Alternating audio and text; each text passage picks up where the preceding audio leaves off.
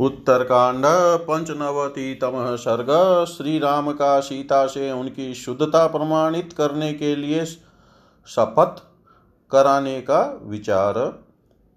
रामो बहुन्यहान्येव तदगीतं परमं शुभं शुश्राव मुनिभिः सार्धं पार्थिवैः सह वानरैः।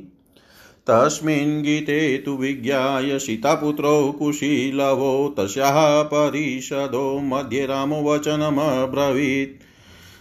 दूतान् सुदसमाचारानाहूयात्ममनीषया मदवचो ब्रुतगच्छध्वमितो भगवतोऽन्तिके। यदि शुद्धसमाचारा यदि वा वितकल्मषा करोत्विहात्मनः शुद्धिमनुमान्य महामुनिं। छन्दं मुनेश्च विज्ञाय सीतायाश्च मनोगतं प्रत्ययं धातुकामायास्तत्संसतमे लघु। श्वः प्रभाते तु शपथम् मैथिली जनकात्मजा करोतु परिषन् मध्ये शोधनार्थम् अमेव च।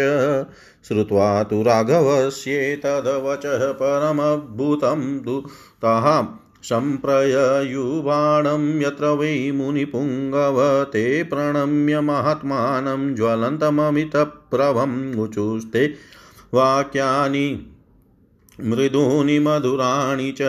तेषां तदभाषितं श्रुत्वा रामस्य च मनोगतं विज्ञाय सुमहतेजा मुनिवाक्यमथा ब्रवीतेवं भवतु भद्रं वो यथा वदति राघव।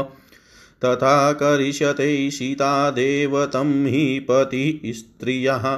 तथोक्ता मुनिना सर्वे राजदूता महोजशं प्रतीयेत्य राघवं सर्वं मुनिवाक्यं बभाषिरे। ततः प्रहष्टकाकुत्स्थः श्रुत्वा वाक्यं महात्मनः ऋषिस्तत्र समेता च राज्ञस्येवाभ्यभाषत। भगवन्तः शिष्या वै शानुगाश्च नराधिपा।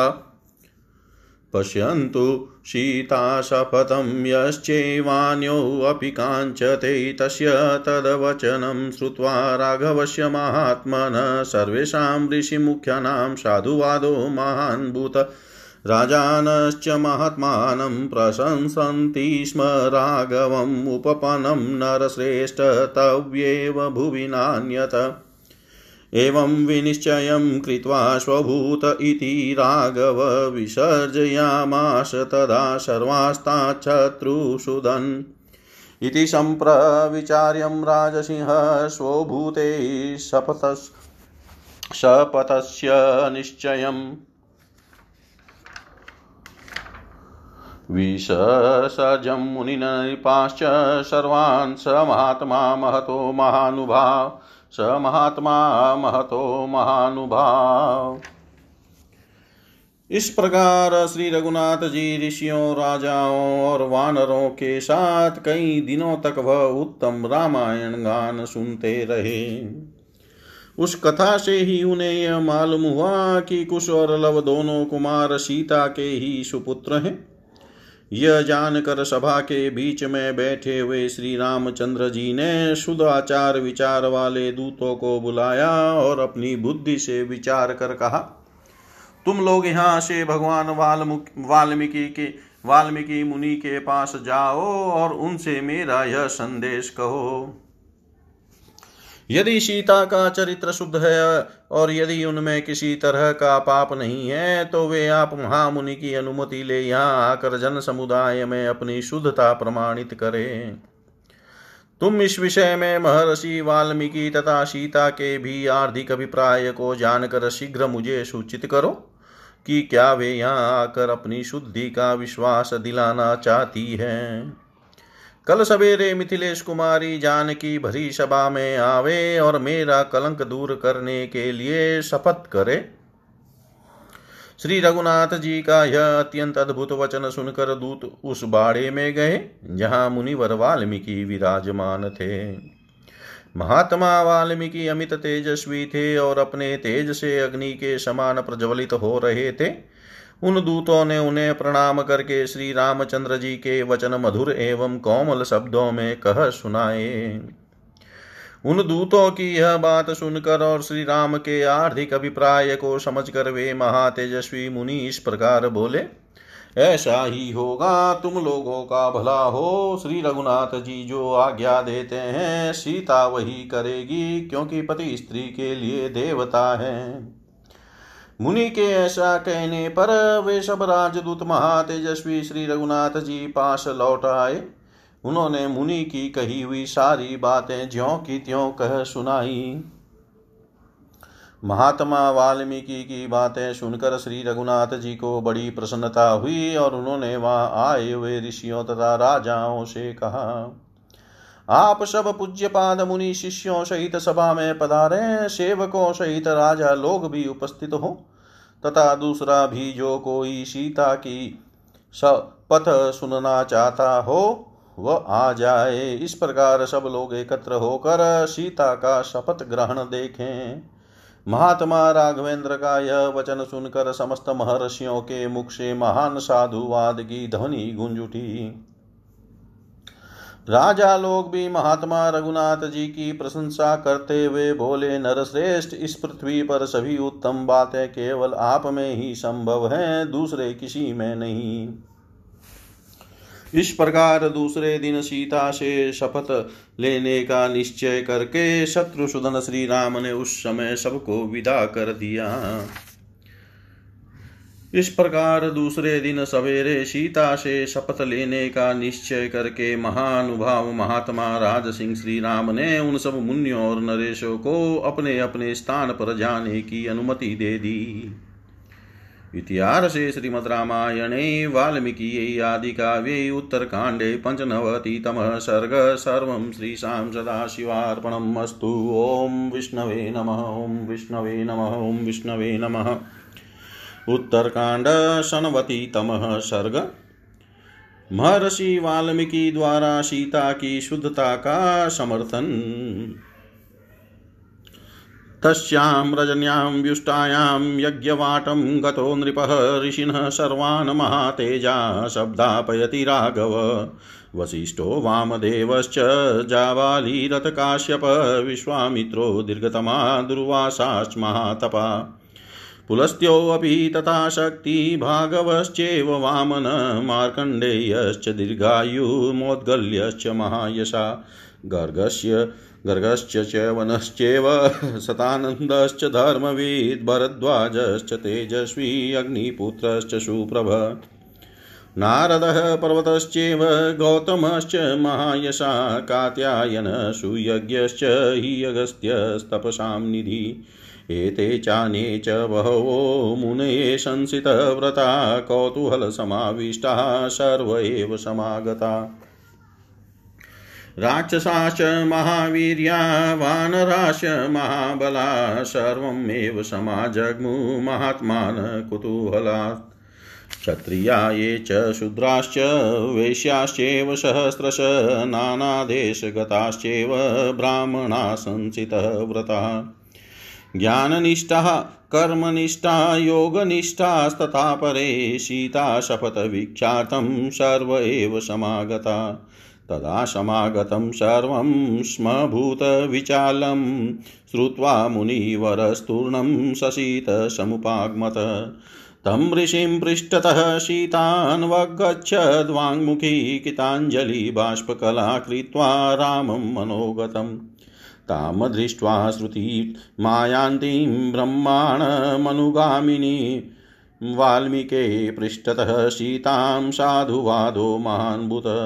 ततो हलहला शब्दः सर्वेषामेव मा बभो दुःखजन्म विशालेन शोकेनाकुलितात्मनां साधुरामेति केचित् तु साधु सीतेति चापरे उभावेव च तत्रान्ये प्रेक्षका सम्प्रचुक्रुषु। ततो मध्ये जनौघस्य प्रविश्य मुनिपुङ्गव सीता सहायो वाल्मीकिरिति होवाच राघवम्।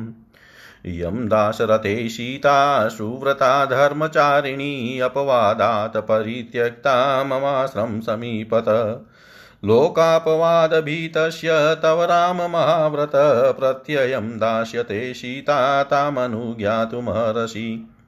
इमौ तु जानकी पुत्रा भूभौ च यमजातकौ सूतौ तवेव दुर्धर्षौ सत्यमेतद्ब्रवीमि ते।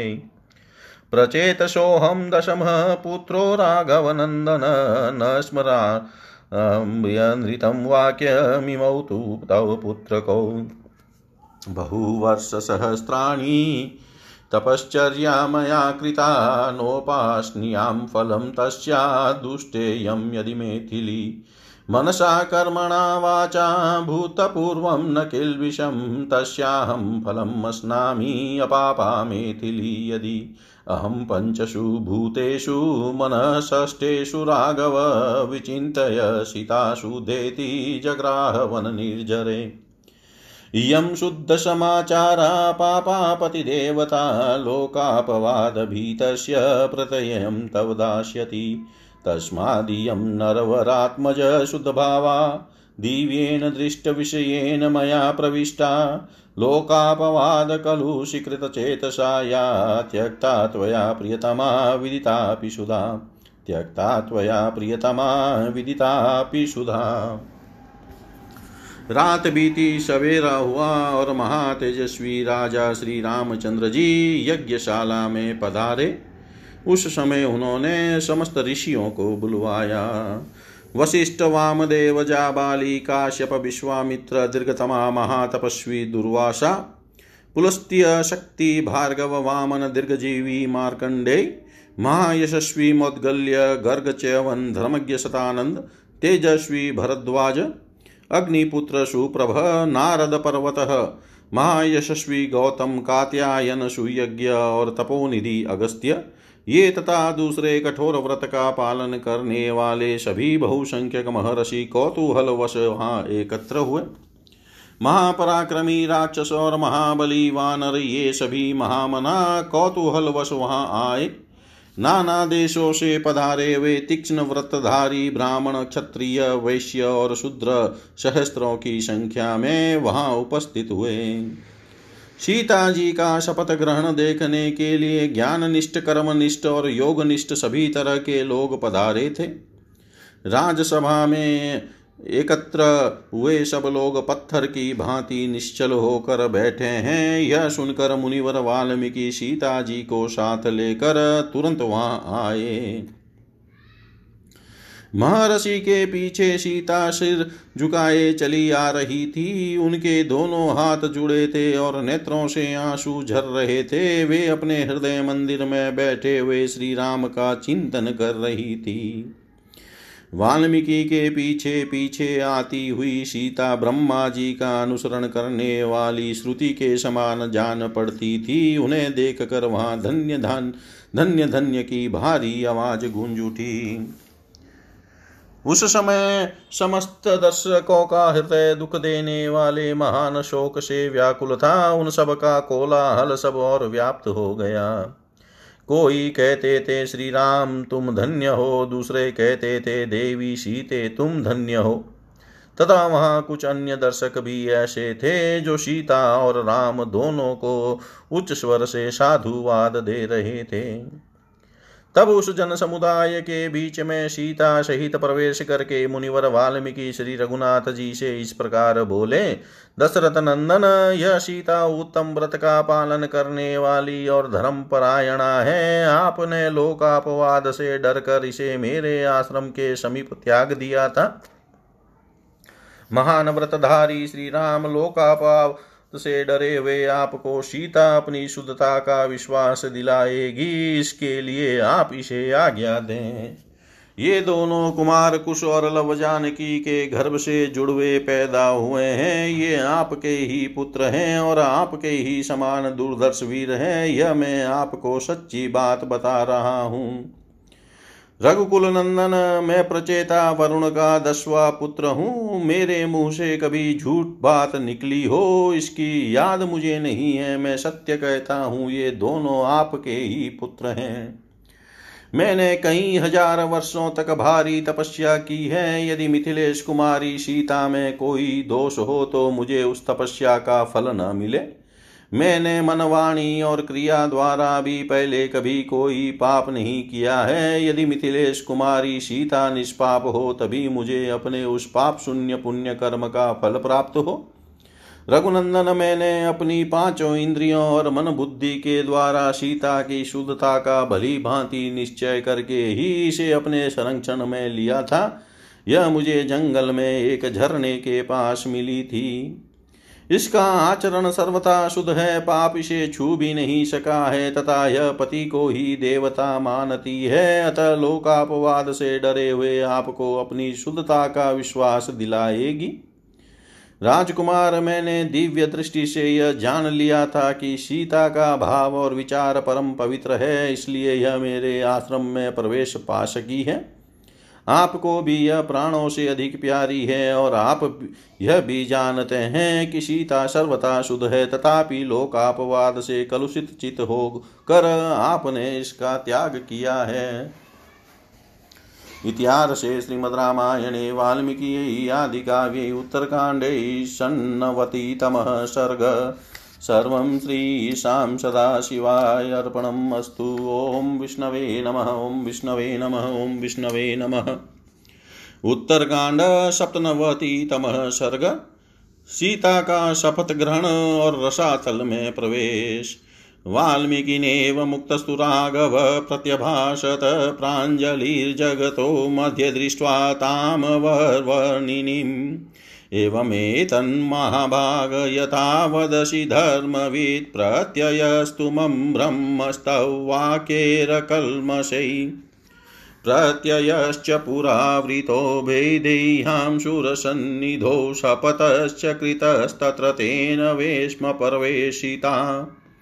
लोकापवादो बलवान् येन त्यक्ता हिमेतिलीशेयं लोकभयाद् ब्रह्मन् पापेत्यभिजानता।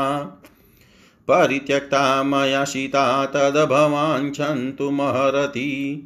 जानामि चेमौ पुत्रौ मेयं जातौ कुशीलवौ सुधायां जगतो मध्ये मिथिल्यां प्रीतिरस्तु मे।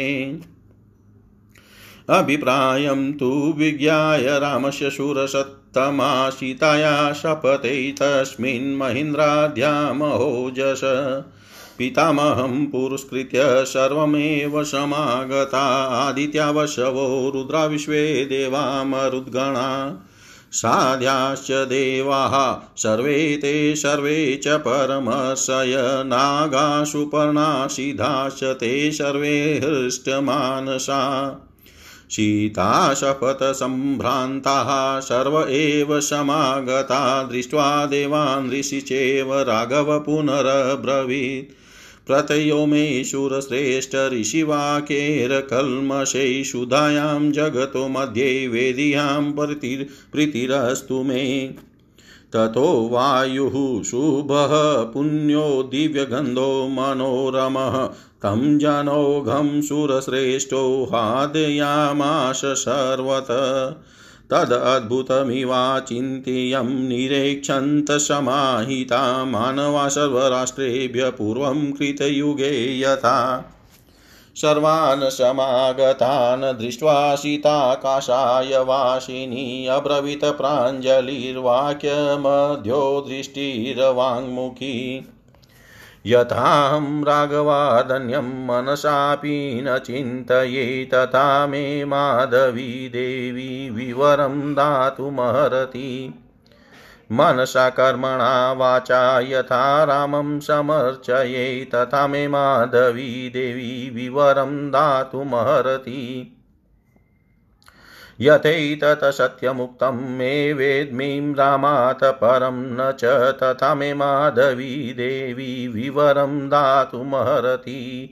तथा शपन्त्यां वैदिह्यां प्रादुरासीत् तद्भूतं भूतलादुतितं दिव्यं सिंहासनमनुत्तमम् ध्रियमाणं शिरोभिस्तु नागरेमितविक्रमे दिव्यं दिव्येन वपुषा दिव्यरत्नविभूषिते तस्मिंस्तु धरणी देवी बाहुभ्यां गृहं मेथिलीं स्वागतेनाभिनन्दै नामासने चोपवेशयत्। तामाशनगतां दृष्ट्वा प्रविशन्तीं रसातलं पुष्पवृष्टिरविच्छिन्ना दिव्याशितां वाकिर साधुकारश्च सुमहान् देवानां सहसोत्थितः साधुसाद्विती वैशिते यस्यास्ते शीलमीदृशम् एवं बहुविधा वाचो हि अन्तरिक्षगतासुरा व्याजहुहर्षमनसो दृष्ट्वा सीता प्रवेशनम् यज्ञवाटगताश्चापि मुनयः सर्वमेव ते राजानश्च नरव्याघ्रा विस्मयानोपरे मिरे अंतरिक्षे च भूमौ च सर्वे स्थावरञ्जङ्गं दानवाश्च महाकाया पाताले पनगाधिपा केचित् विनेदु संहृष्टा केचित् ध्यानपरायणा केचित् रामं निरीक्षन्ते केचित् सीतां चेतस सीताप्रवेशनं दृष्ट्वा तेषामाशितसमागम तन्मुहूर्तमिवात्यर्थं समं समोहितं जग तन्मुहूर्तमिवात्यर्थं समं समोहितं जगत्। महर्षि वाल्मीकि के ऐसा कहने पर श्री रघुनाथ जी सुंदरी सीता देवी की और एक बार दृष्टि डालकर उस जन समुदाय के बीच हाथ जोड़कर बोले, महाभाग आप धर्म के ज्ञाता हैं, सीता के संबंध में आप जैसा कह रहे हैं वह सब ठीक है। भ्रमण आपके इस निर्दोष वचनों से मुझे जनक नंदिनी की शुद्धता पर पूरा विश्वास हो गया है। एक बार पहले भी देवताओं के समीप विदेह कुमारी की शुद्धता का विश्वास मुझे प्राप्त हो चुका है। उस समय सीता ने अपनी शुद्धि के लिए शपथ की थी, जिसके कारण मैंने इन्हें अपने भवन में स्थान दिया, किंतु आगे चलकर फिर बड़े जोर का लोकापवाद उठा, जिससे विवश होकर मुझे मिथिलेश कुमारी का त्याग करना पड़ा। भ्रमण यह जानते हुए भी कि सीता सर्वथा निष्पाप है, मैंने केवल समाज के भय से इन्हें छोड़ दिया था, अतः आप मेरे इस अपराध को क्षमा करें। मैं यह भी जानता हूँ कि ये जुड़वे उत्पन्न हुए कुमार कुश और लव मेरे ही पुत्र हैं, तथापि जन समुदाय में शुद्ध प्रमाणित होने पर ही मिथिलेश कुमारी में मेरा प्रेम हो सकता है। श्री रामचंद्र जी के अभिप्राय को जानकर सीता के शपथ के समय महेंद्र आदि सभी मुख्य मुख्य महातेजस्वी देवता पितामह ब्रह्मा जी को आगे करके वहां आ गए। आदित्य वसु रुद्र विश्वदेव मरुदगण समस्त साध्य देव सभी महर्षि नाग गरुड़ और संपूर्ण सिद्धगण प्रसन्नचित हो सीता जी के शपथ ग्रहण को देखने के लिए घबराए हुए से वहां पहुँचे। देवताओं तथा ऋषियों को उपस्थित देख श्री रघुनाथ जी फिर बोले, सुरश्रेष्ठगण यद्यपि मुझे महर्षि वाल्मीकि के निर्दोष वचनों से ही पूरा विश्वास हो गया है, तथापि जन समाज के बीच विदेह कुमारी की विशुद्धता प्रमाणित हो जाने पर मुझे अधिक प्रसन्नता होगी। तदनंतर दिव्य सुगंध से परिपूर्ण मन को आनंद देने वाले परम पवित्र एवं शुभकारक सुरश्रेष्ठ वायु देव मंद गति से प्रवाहित हो सब ओर से वहाँ के जन समुदाय को आह्लाद प्रदान करने लगे। समस्त राष्ट्रों से आए हुए मनुष्यों ने एकाग्रचित हो प्राचीन काल के सत्ययुग की भांति यह अद्भुत और अचिंत्य सी घटना अपनी आँखों से देखी। उस समय सीता जी तपस्विनियों के अनुरूप गेरुआ वस्त्र धारण किए हुए थी। सबको उपस्थित जानकर वे हाथ जोड़े, दृष्टि और मुख को नीचे किए बोली,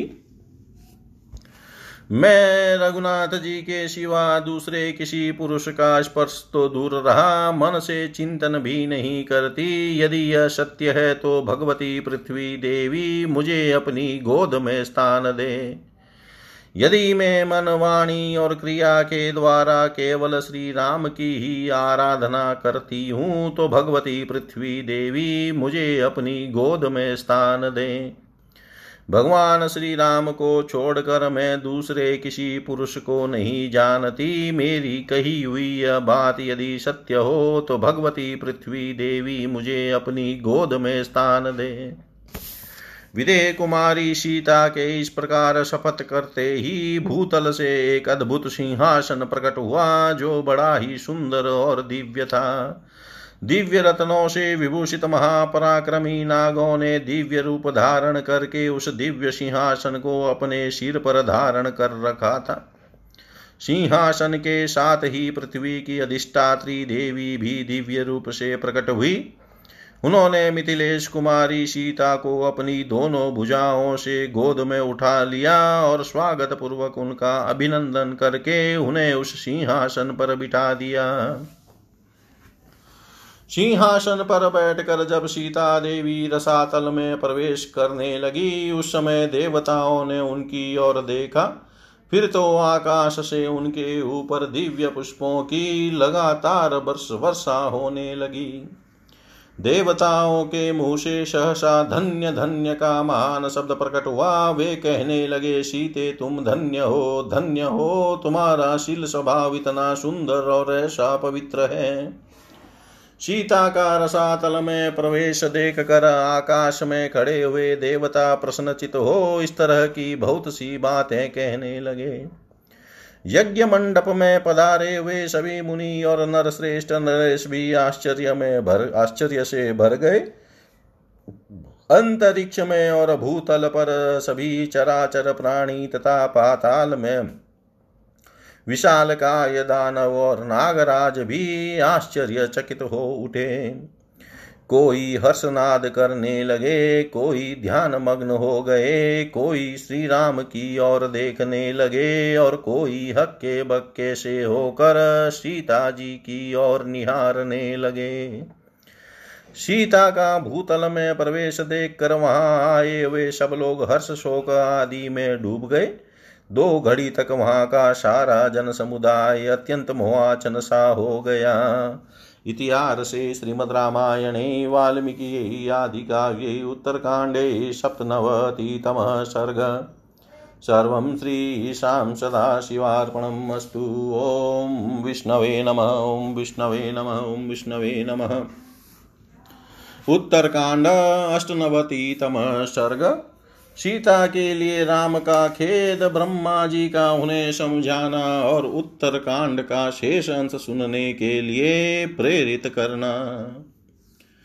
रसातलं प्रविष्टायां वेदिहां सर्ववानरा चक्रुषु साधु साध्वीति मुनयो राम सन्निधौ दण्डकाष्ठमवष्टभ्य बाष्पव्याकुलिते क्षण अवाक्षिरादिन्मना रामो हि आशित सुदुःखित सरुदित्वा चिरं कालं बहुशो बाष्पमुत्सृजन् क्रोधशोकसमाविष्टो रामो वचनमब्रवीत् अभूतपूर्वं शोकं मे मनस्प्रष्टुमिवेक्षति पश्यतो मे यथा नष्टा सीता श्रीरिव रूपिणी सदर्शनं पुरा सीता लङ्कां पारे महोदधे ततश्चापि मया आनीता किं पुनः वसुधातलात् वसुधे देवी भवति सीता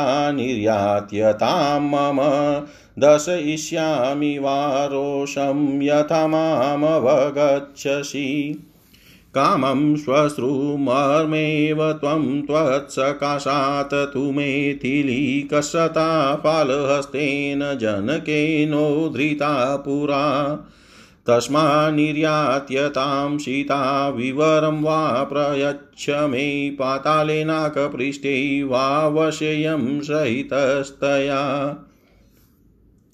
आनयं त्वं हि तां सीतां मतोऽहं मेथिलीकृते न मे दास्यसि चेत् सीतां यथा रूपां महितले सपवतवनां कृत्स्नां विधमिष्यामि ते स्थितं नाशयिष्याम्यहं भूमिं सर्वमापो भवन्ति तिव एवं ब्रुवाणि काकुत्स्ते क्रोधशोकसमन्विते ब्रह्मशुरगणैः सार्धमुवाच रघुनन्दनम् राम राम न संतापं कटुमहर्षि सुव्रत स्मर त्वं पूर्वकं भावं मन्त्रं चामित्रकर्षण न खलु त्वां महाबाहो स्मारयेयमनुत्तमम् इमं मुहूर्तं दुर्दश स्मर त्वं जन्म वैष्णवम् सीता हि विमला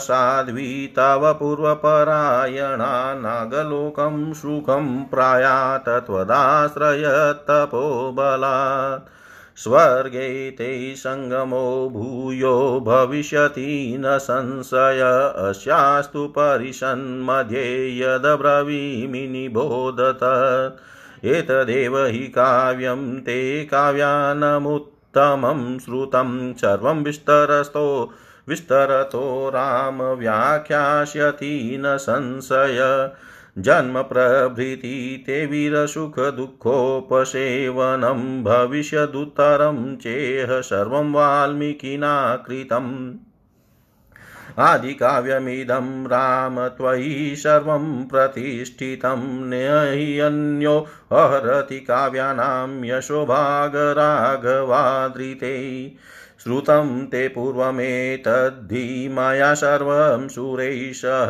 दिव्यमद्भुतं रूपं च सत्यवाक्यं मनावृतम् सत्वं पुरुषशार्दूलधर्मेण सुसमाहित शेषं भविष्यं काकुतस्थ काव्यं रामायणं शृणु उत्तरं नाम काव्यस्य शेषमत्र महायश तत्शृणुष्व महातेज ऋषिविषादमुत्तमम् न खल्वन्येन काकुत्स्थश्रोतव्यमिदमुत्तमं परं ऋषिणा वीरतोयेव रघुनन्दन एतावदुक्त्वा वचनं ब्रह्मा त्रिभुवनेश्वर जगाम त्रिदिवं देवो देवैश स बान्धवैः ये च तत्र महात्मानः ऋषयो ब्राह्मलौकिका ब्रह्मणा समनुज्ञाता न्यवर्तन्त महोजस उत्तरं श्रोतु मनसो भविष्यं यच राघवे ततो राम शुभां वाणीं देवदेवस्य भाषिताम् श्रुत्वा परं तेजस्वी वाल्मीकिमिदं ब्रवीत् भगवत श्रोतुमनस ऋषयो ब्राह्मलौकिका भविष्यदुत्तरं यन्मे स्वभूते सम्प्रवर्तताम्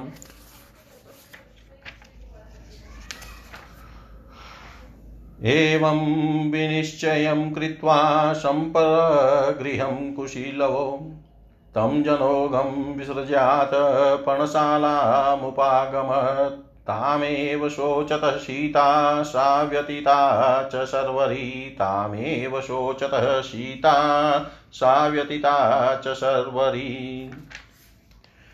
विदेह कुमारी सीता के रसातल में प्रवेश कर जाने पर श्री राम के समीप बैठे हुए संपूर्ण वानर तथा ऋषि मुनि कहने लगी साध्वी सीते तुम धन्य हो। किंतु स्वयं भगवान श्री राम बहुत दुखी हुए, उनका मन उदास हो गया और वे गूलर के दंडे का सहारा लिए खड़े हो सिर झुकाए नेत्रों से आंसू बहाने लगे। बहुत देर तक रोकर बारंबार आंसू बहाते हुए क्रोध और शोक से युक्त हो श्री रामचंद्र जी इस प्रकार बोले, आज मेरा मन अभूतपूर्व शोक में डूबना चाहता है क्योंकि इस समय मेरी आँखों के सामने से मूर्तिमती लक्ष्मी के समान सीता अदृश्य हो गई। पहली बार सीता समुद्र के उस पार लंका में जाकर मेरी आँखों से ओझल हुई थी, किंतु जब मैं वहाँ से भी उन्हें लौटा लाया तब पृथ्वी के भीतर से ले आना कौन बड़ी बात है। यों कहकर वे पृथ्वी से बोले, पूजनीये भगवती वसुंधरे मुझे सीता को लौटा दो। अन्यथा मैं अपना क्रोध दिखाऊंगा, मेरा प्रभाव कैसा है यह तुम जानती हो। देवी वास्तव में तुम्ही मेरी सास हो। राजा जनक हाथ में फाल लिए तुम्ही को जोत रहे थे, जिससे तुम्हारे भीतर से सीता का प्रादुर्भाव हुआ। अतः या तो तुम सीता को लौटा दो अथवा मेरे लिए भी अपनी गोद में जगह दो, क्योंकि पाताल हो या स्वर्ग मैं सीता के साथ ही रहूँगा। तुम मेरी सीता को लाओ, मैं मिथिलेश कुमारी के लिए मतवाला बेसुध हो गया हूँ। यदि इस पृथ्वी पर तुम उसी रूप में सीता को मुझे लौटा नहीं दोगी तो मैं पर्वत और वन सहित तुम्हारी स्थिति को नष्ट कर दूंगा, सारी भूमि का विनाश कर डालूंगा, फिर भले ही सब कुछ जलमय ही हो जाए।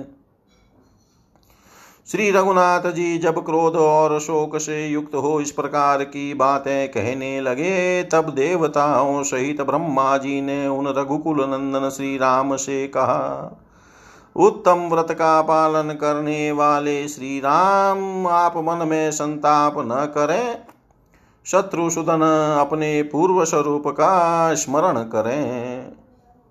महाबाहो, मैं आपको आपके परम उत्तम स्वरूप का स्मरण नहीं दिला रहा हूँ, दुर्दश वीर केवल यह अनुरोध कर रहा हूँ कि इस समय आप ध्यान के द्वारा अपने वैष्णव स्वरूप का स्मरण करें।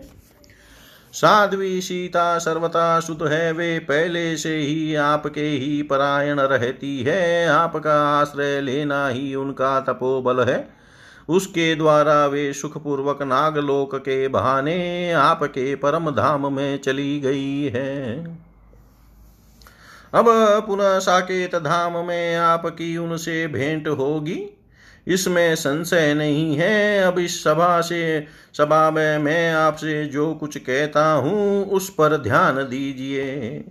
आपके चरित्र से संबंध रखने वाला यह काव्य जिसे आपने सुना है सब काव्यों में उत्तम है।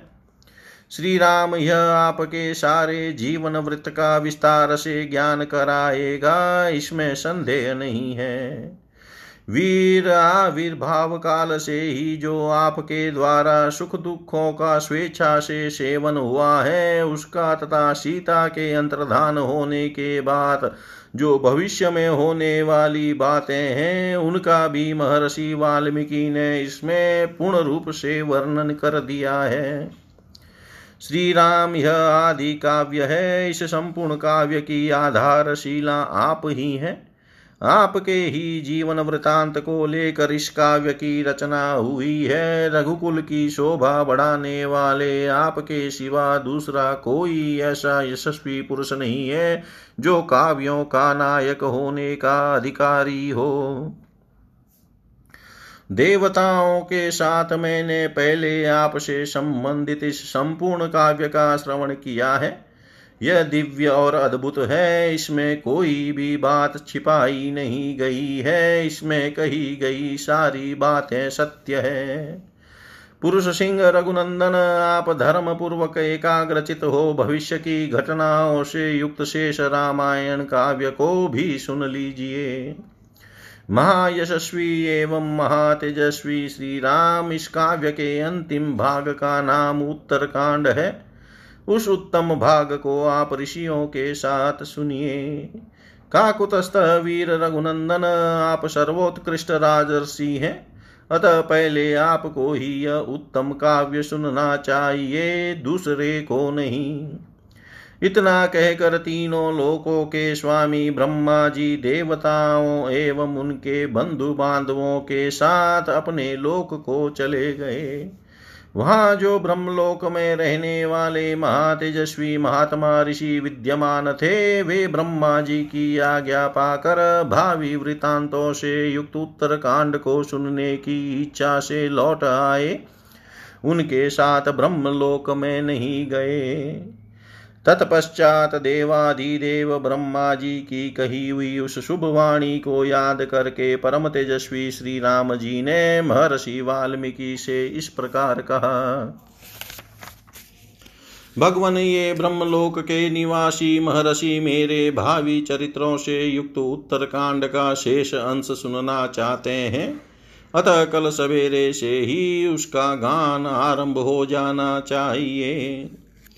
ऐसा निश्चय करके श्री रघुनाथ जी ने जन समुदाय को विदा कर दिया और कुश तथा लव को साथ लेकर वे अपनी पर्णशाला में आए। वहाँ सीता का ही चिंतन करते करते उन्होंने रात व्यतीत की। त्यार से श्रीमद् रामायणे वाल्मीकि आदि काव्ये उत्तरकांडे अष्टनवतितम सर्ग सर्वं श्रीशां सदाशिवार्पणमस्तु। विष्णवे नमः विष्णवे नमः विष्णवे नमः। उत्तरकांड 59तम सर्ग सीता के रसातल प्रवेश के पश्चात श्री राम की जीवनचर्या, राम राज्य की स्थिति तथा माताओं के परलोक गमन आदि का वर्णन। रजन्यां तु प्रभातायां समानीय महामुनीन गीयताम विशंकाभ्यां रामपुत्रावुवाच। ततः समुपविष्टेषु महर्षिषु महात्मसु भविष्यदुत्तरं काव्यं जगतुस्थौ कुशीलवौ। प्रविष्टायां तु सीतायां भूतलं सत्यसंपदा तस्यावसाने यज्ञस्य रामपरं दुर्मना। अपश्यमानो वेदेहिं मेने शून्यमिदं जगत् शोकेन परमायस्तो न शान्तिं मनसागमत्। विसृजय पार्थिवान् सर्वान् ऋक्षवान् राक्षसान् जनौघं विप्र मुख्यानां वितपूर्वं विसर्ज्य च। एवं समाप्य यज्ञं तु विधिवतः स तु राघवः ततो विसृज्य तान् सर्वान् रामो राजीवलोचन।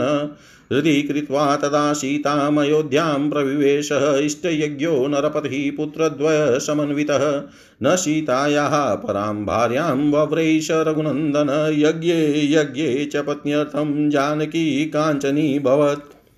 10 वर्ष सहस्राणि वाजिमेधा नथा करोत् वाजपेयान् 10 गुणास्तथा बहुष्वन्कान्। अग्निष्टोमातिरात्राभ्यां गोशवैश्च महादनैञ्जे ईजै क्रतुभिरन्यैश्च श्रीमानाप्तदक्षिणै। एवं सकाल सुमहान् राजस्तस्य महात्मनः धर्मे प्रियतमानस्य व्यतीयाद राघवस्य च। ऋक्षवानर रक्षांसि स्थिता रामस्य शासने अनुरञ्जति राजानो हि अन्यहनि राघवम्। काले वसति प्रजन्य सुभिक्षं विमला दिशः हृष्टपुष्टजनाकीर्णं पूरं जनपदास्तथा। नाकाले म्रियते कश्चिन् व्याधिप्राणिनां तथा नानर्थो विद्यते कश्चिद् रामे राज्यं प्रशासति। अतः दीर्घस्य कालस्य राममाता यशस्विनी पुत्रपौत्रैः परिवृता कालधर्ममुपागमत्। अन्वीयाय सुमित्रा च कैकेयी च यशस्विनी धर्मं कृत्वा बहुविधं त्रिदेवे पर्यवस्थिता।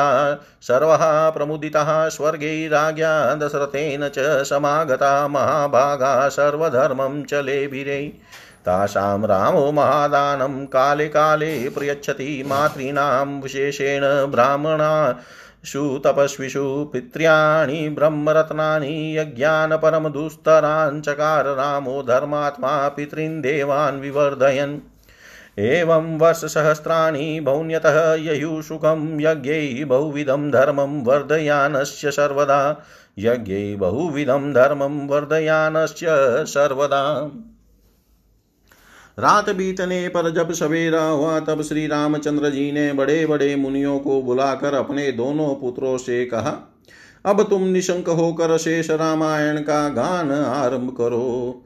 महात्मा महर्षियों के यथास्थान बैठ जाने पर कुश और लव ने भगवान के भविष्य जीवन से संबंध रखने वाले उत्तरकांड का जो उस महाकाव्य का एक अंश था गान आरंभ किया। इधर अपनी सत्य रूप संपत्ति के बल से सीता जी के रसातल में प्रवेश कर जाने पर उस यज्ञ के अंत में भगवान श्री राम का मन बहुत दुखी हुआ। विदेह कुमारी को न देखने से उन्हें यह सारा संसार सूना जान पड़ने लगा। शोक से व्यतीत होने के कारण उनके मन को शांति नहीं मिली। तदनंतर श्री रघुनाथ जी ने सब राजाओं को, ऋक्षों, वानरों और राक्षसों को, जन समुदाय को तथा मुख्य ब्राह्मणों को भी धन देकर विदा किया। इस प्रकार विधि पूर्वक यज्ञ को समाप्त करके कमलनयन श्री राम ने सबको विदा करने के पश्चात उस समय सीता का मन ही मन स्मरण करते हुए अयोध्या में प्रवेश किया। यज्ञ पूरा करके रघुकुल नंदन राजा श्री राम अपने दोनों पुत्रों के साथ रहने लगे। उन्होंने सीता के सिवा दूसरी किसी स्त्री से विवाह नहीं किया। प्रत्येक यज्ञ में जब जब धर्मपत्नी की आवश्यकता होती श्री रघुनाथ जी सीता की स्वर्णमयी प्रतिमा बनवा लिया करते थे। उन्होंने 10,000 वर्षों तक यज्ञ किए। कितने ही अश्वमेध यज्ञों और उनसे 10 गुने वाजपेयी यज्ञों का अनुष्ठान किया, जिसमें असंख्य स्वर्ण मुद्राओं की दक्षिणाएं दी गई थी।